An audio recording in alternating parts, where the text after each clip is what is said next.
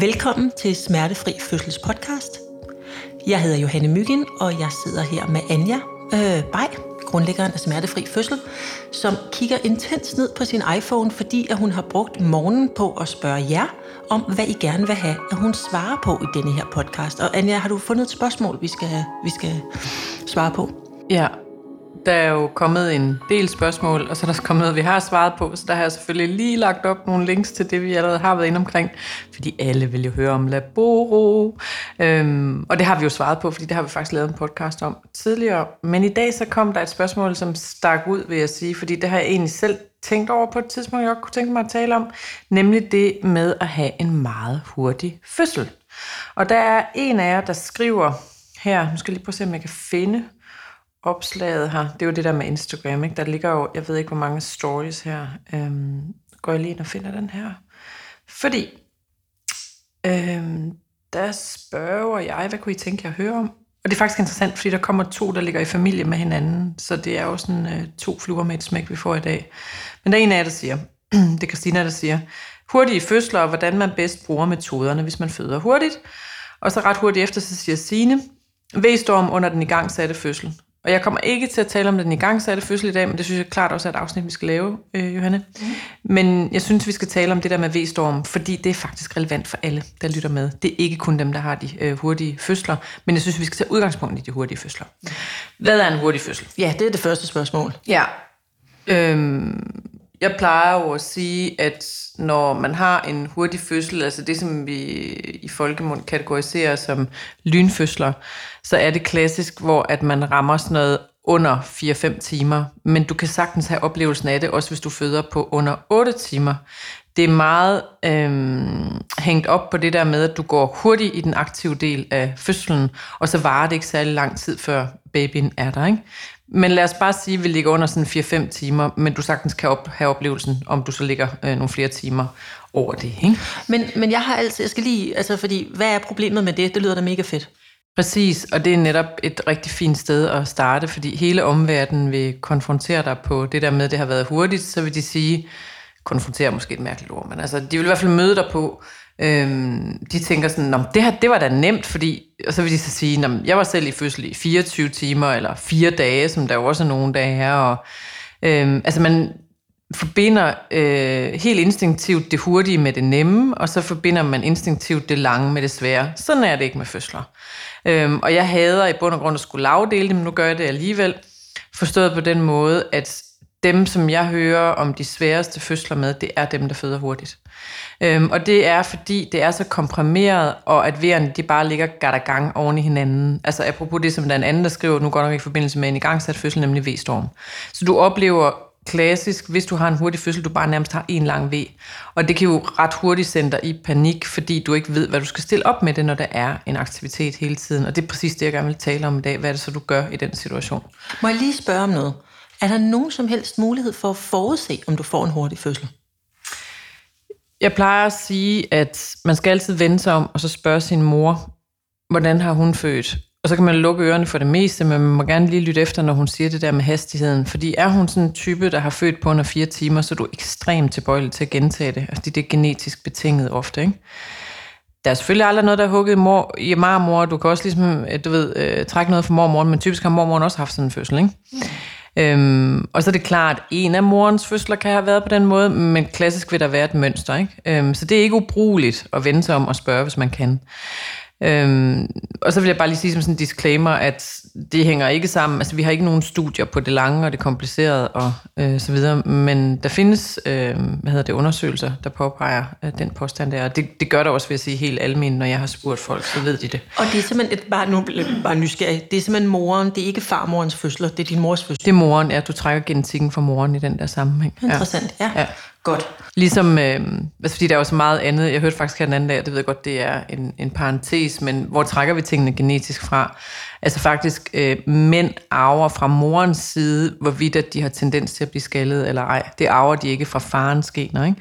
Så, men lige præcis med fødsler, der løber det altså i morens øh, kreds. Det er jo det samme med tvillinger, det kan du heller ikke arve fra den mandlige side. Det er altså evnen til at udløse to æg engang en gang arver du, og det springer typisk en generation over fra den mødernes side, ikke? Så der er nogle ting, der løber genetisk, og det er blandt andet det der med de hurtige fødsler. Det kan du også ikke arve på faren. Øhm, hvor alting er, så øhm, kan man sige, at udfordringen, og der kunne jeg godt tænke mig at tale om nogle andre udfordringer, der er i familie her med, så I får et udvidet perspektiv på det, og også til de sådan helt almindelige fødsler. Hvorfor er det, det er interessant for jer at høre om det her? Øhm, så er det sådan, at vi kan alle sammen komme i en øh, fuldstændig absurd udfordring, når vi er i en fødsel, og der sker noget hele tiden. Altså det der med, at man ikke har pause. Og så vil jeg også lige tænke mig at lukke øh, svaret på det, du lige spurgte om, nemlig har man nogen som helst mulighed for at forudse, om man er den, der kan trække den der hurtige fødsel.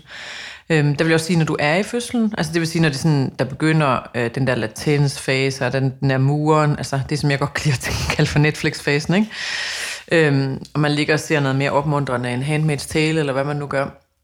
Øhm, så, øhm, så vil jeg sige, det der med, at du springer meget hurtigt til den aktive fase, det kan være, og det sådan bliver man nødt til at formulere det med fødsler, men det kan være et tegn på, at du er sådan en, der føder hurtigt. Ikke?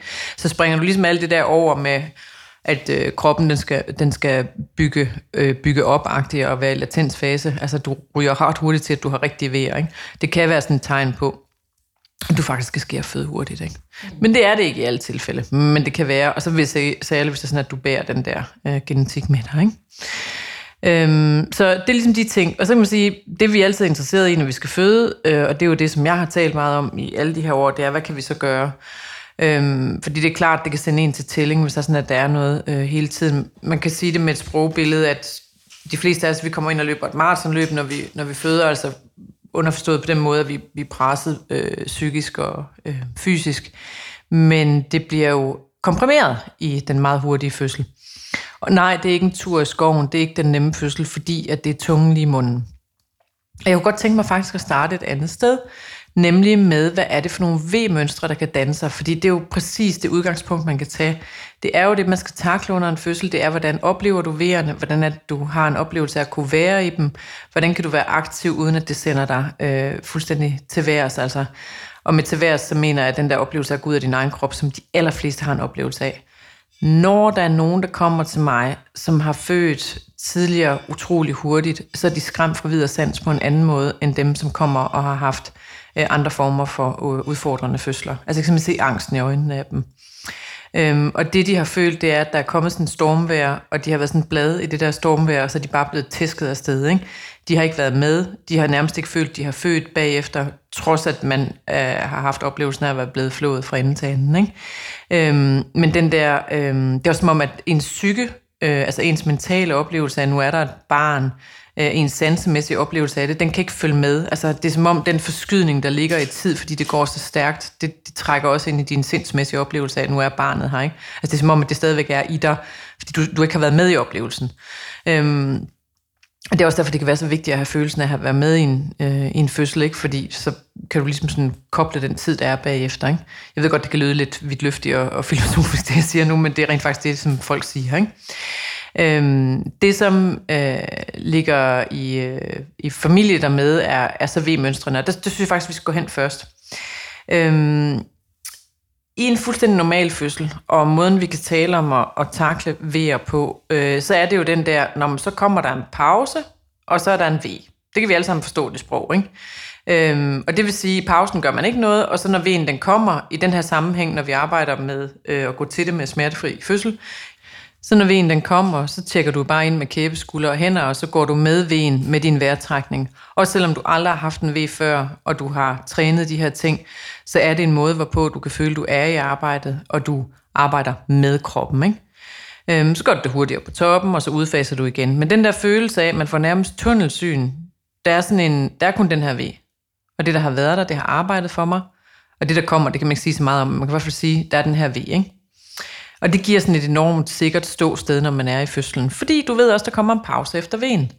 Og det er, også selvom vi aldrig har født før, og, og du sidder og lytter til det her, så kan vi alle sammen forstå det. Okay, der er tur og arbejde, og så er der også bare, hvor man hviler sig og venter på, at der kommer noget. Ikke?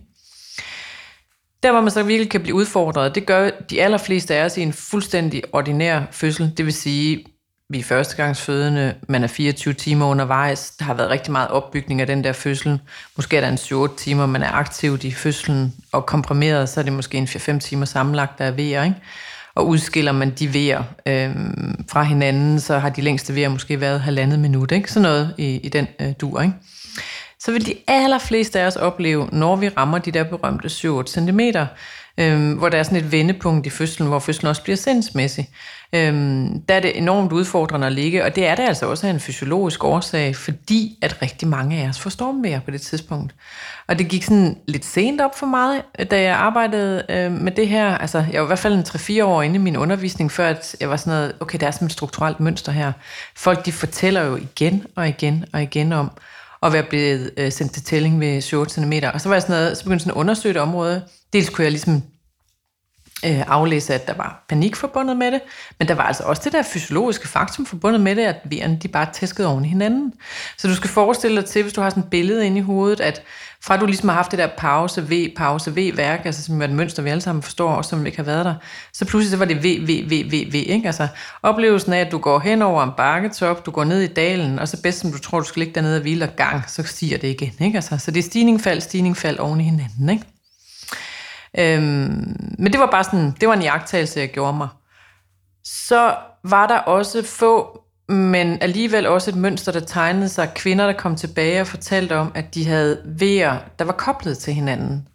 Øh, og det er en kendt fænomen på fødegangen, og det taler man Og sådan lidt om. det er, når de ikke har nogen pause. Det skal jeg nok lige forklare her. Ja. Øhm, men, men det er sådan et begreb, man taler om med ærefrygt på fødegang. Uh, hun er koblet ved Fordi det er også en måde, hvorpå kroppen fortæller ofte noget om, at babyen står skævt ned, altså pilskævt ned. Ikke?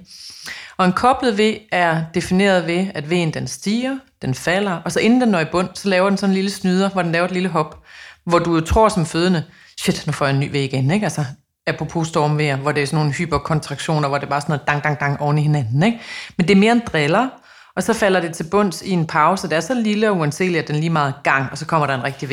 Så det er sådan lidt mere forvirrende V-mønster, der hiver dig lidt mere rundt i managen, fordi du har svært ved at decifrere som fødende. Har jeg pause, som er så lille, at den er ligegyldig? Eller har jeg faktisk en V?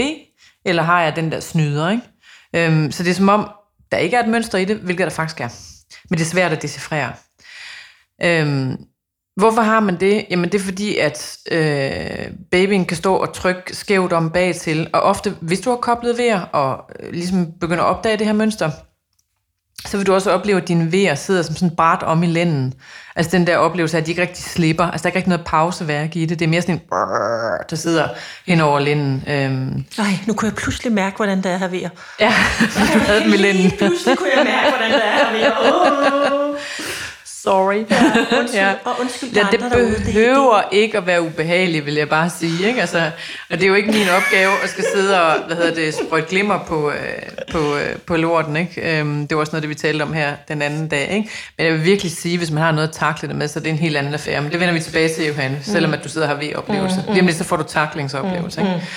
Øhm, så findes der også en kunstig søster til de to omtalte, øhm, som er, hvis du får et V-drop.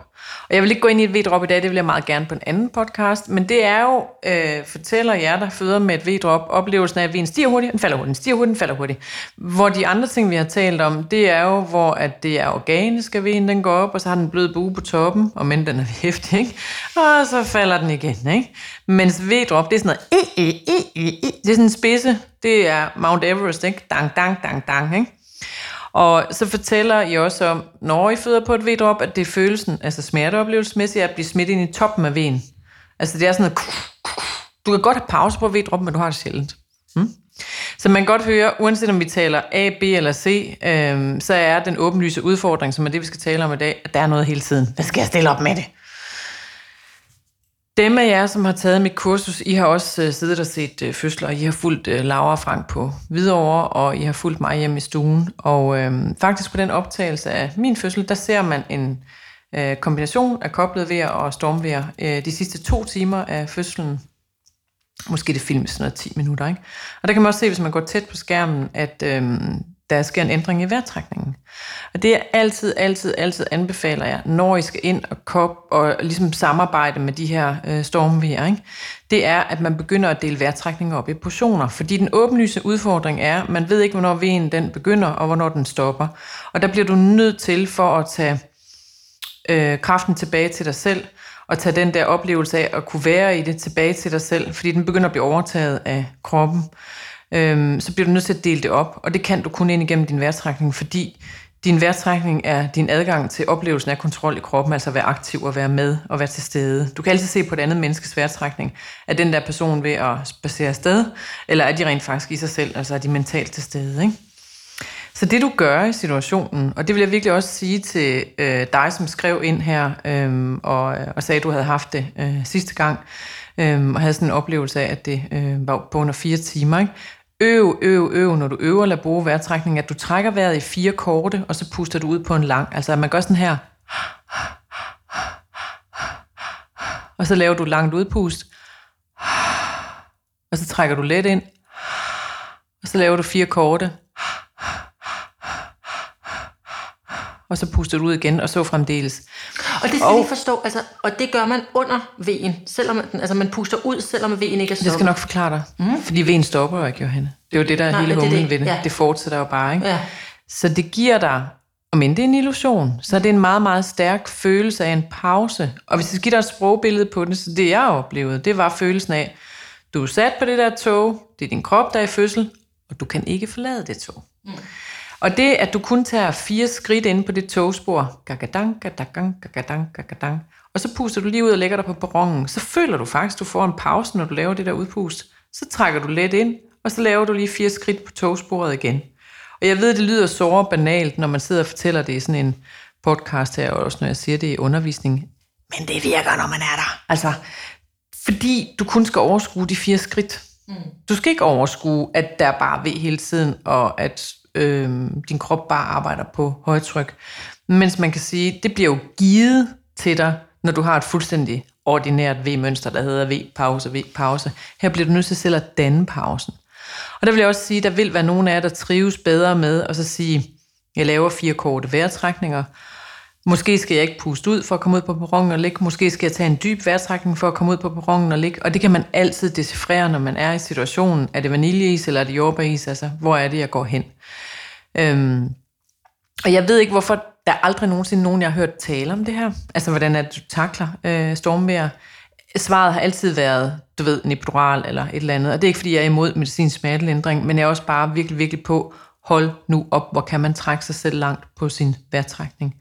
Så forsøg jeg med det. Øhm, og jeg har også talt med kvinder, fordi du får også virkelig, virkelig brug for det, når du rammer den der, som ligger næst for, og som nærmest ligger og blander sammen med de der 14 cm, nemlig overgangs- og nedtrængningsfasen. Ikke? Der er jo mange, der er vanvittigt frustreret af den der fase, fordi kroppen kommer og siger én ting, nemlig pres, pres, pres. Ikke? Og så kommer jordmoren og siger, ja, du er ikke helt åben, så du skal lige vente lidt. Ikke? Altså, den der følelse af, at jeg står i køen til toilettet, der kan du præcis bruge samme metode her. Ikke? Mm. Øhm, så det, det er virkelig det budskab, jeg har til jer, og det er et simpelt, simpelt budskab, men det virker. Glem alt om kæbeskulderhænder, det er fint nok, hvis det kører for dig. Altså glem alt om alt andet, der er. Du er bare vejrtrækning, du bliver vejrtrækning, du bliver et pulslag, der går ind igennem det her. Ikke? Men jeg skal lige, nu snakkede du epidural. Er en af de ting, der er ved både V-storm og lynfødsler, ikke også, at det faktisk på det tidspunkt er for sent at ligge en epidural, som man faktisk skal? Altså. Øhm, jo, man kan sige, altså måske tidligere, altså der var det sådan, der var meget sådan at snakke om, om så lukkede vinduet til. At det er jo ikke fordi, der er nogen, der er onde, men det, i stedet for at man bruger den der retorik, der hedder, at det er for sent, fordi det sætter en angst i os alle sammen, hvor man sådan tænker, gud, så skal jeg da bare have lagt, når jeg har to fingre åben, fordi så er jeg sikker på, at jeg har den agt, ikke? Øhm, så vil jeg sige nærmere, at det er, altså, du, du kan komme til at betale en høj pris for at have taget den, når sådan, at du er oppe i det der område, fordi så kan det give en masse gener hen i pressefasen, ikke? Det synes jeg måske, vi skal lave en selvstændig podcast om, men mere det der med, det er så vigtigt at have noget at arbejde med, men det ene udelukker ikke det andet. Jeg synes, der er en meget, meget stor rundhåndethed med, med hvad som helst af medicinsk smertelindring i virkeligheden øh, i den tid, vi føder i, i, i dag. Så lad være med at tænke på det. Altså, øh, det, det er ret for håndeværende. Man kan bare sige, jeg synes, det er vigtigt at have et redskab til at imødegå det, som de fleste af os rammer en rem af huden af, fordi det vil jeg også sidde og spørge mig selv, om jeg sidder og lytter med nu. Hvad, når, hvad så, hvis jeg forventer en fuldstændig, du ved, normal øh, 24 timers øh, fødsel, ikke? Øhm, så vil jeg sige, jamen forvent, at du kommer til at ligge der en halv til en hel time. Altså, og i stedet for, at man er sådan noget, ja, så går jeg i panik over tanken om det, så tænker sådan her, hvad er det så, jeg gør? Så hovedbudskabet, du skal tage med ud af den her, øh, at det du lige har siddet og lyttet til, det er, Hvis det er, du føler, at det begynder at løbe afsted med dig, uanset om det er det ene eller det andet, eller du har noteret dig, det er stormvejr, eller det er vejr, der er dannet af et V-drop, som 50% af os skal forholde os til, eller det er øh, koblet vejr. Altså det er fuldstændig græsk katolsk. Det handler bare om, der er noget hele tiden. Hvad skal jeg stille op med det for at blive mig selv? Begynd at dele din vejrtrækning op i fire portioner, og så vil du have den der oplevelse af, at jeg kan stadigvæk blive mig selv, fordi jeg begynder selv at danne pausen. Min krop giver mig ikke den pause. Mm. Jeg siger ikke, det bliver en tur i skoven, men jeg siger, det bliver til at være i, og det er altså en helt anden forskel, end at ikke kunne være i det. Og i stedet for, at du bare bliver det der blad, der siger i stormværet, så føler du har en lygtepæl gang. Du hænger fast i det stormvejr, så du ikke bliver revet afsted. Og det er det, der giver dig oplevelsen af øh, kontrol, som jo bare er et fattigt ord for at kunne være med og være til stede i dig selv. Hvis man nu øh, enten har haft en oplevelse af at føde hurtigt første gang, og derfor ved, at der står en måske endnu hurtigere fødsel nummer to for døren, eller at man har hørt, at øh, både mor og mormor er født på tre timer, og derfor faktisk går og frygter forventer. Det er hårdt arbejde, det er det, jeg hørte dig sige. Det er mega hårdt arbejde. Er der ikke også noget positivt at sige om de her, eller de her fødsler, hurtige fødsler? Alle fødsler er hårdt arbejde, det er kun, når det er en lynfødsel. Men der er noget særligt positivt at sige om de hurtige fødsler, og det er, at de stort set alle sammen er klassificeret som ukomplicerede fødsler. Altså den spontane, hurtige fødsel, øh, og det er jo ikke, man kan sige, diskrepansen, den opstår jo næsten, man i folkemunden er sådan noget, den der, det lyder som om, den der baby bare faldt ud af dig, ikke? Altså det har været en nem fødsel, ikke? Øh, det er så ikke det, man oplever som den, der øh, føder et barn hurtigt, men man kan sige helt objektivt betragtet, det er oftest en meget ukompliceret fødsel. Og det er jo også derfor, at jordmøderne har været ude at sige i forbindelse med alt det, der har været i, i hovedstadsområdet, med pludselig så bliver man sendt fra Herlev til Hvidovre, og så fødte man så motorvejen ikke? Og nej, det er ikke drømmescenarier for nogen, men der er de blevet meget klandret for at sige jordmøderne, men det er jo den ukomplicerede fødsel. Altså, og det er de jo fuldstændig ret i, at vi så ikke gider ligge og føde på motorvejen, det er sådan sagen, men øh, det er fuldstændig rigtigt. Den hurtige fødsel er den ukomplicerede fødsel, og man bør virkelig overveje, hvis man ved, man har det løbende i blodet, så at sige, eller man har haft det tidligere, overvej for søren en hjemmefødsel. Hvis du kan finde ro med det, og hvis du øhm, har, øh, altså kan op, opsøge en god information omkring det.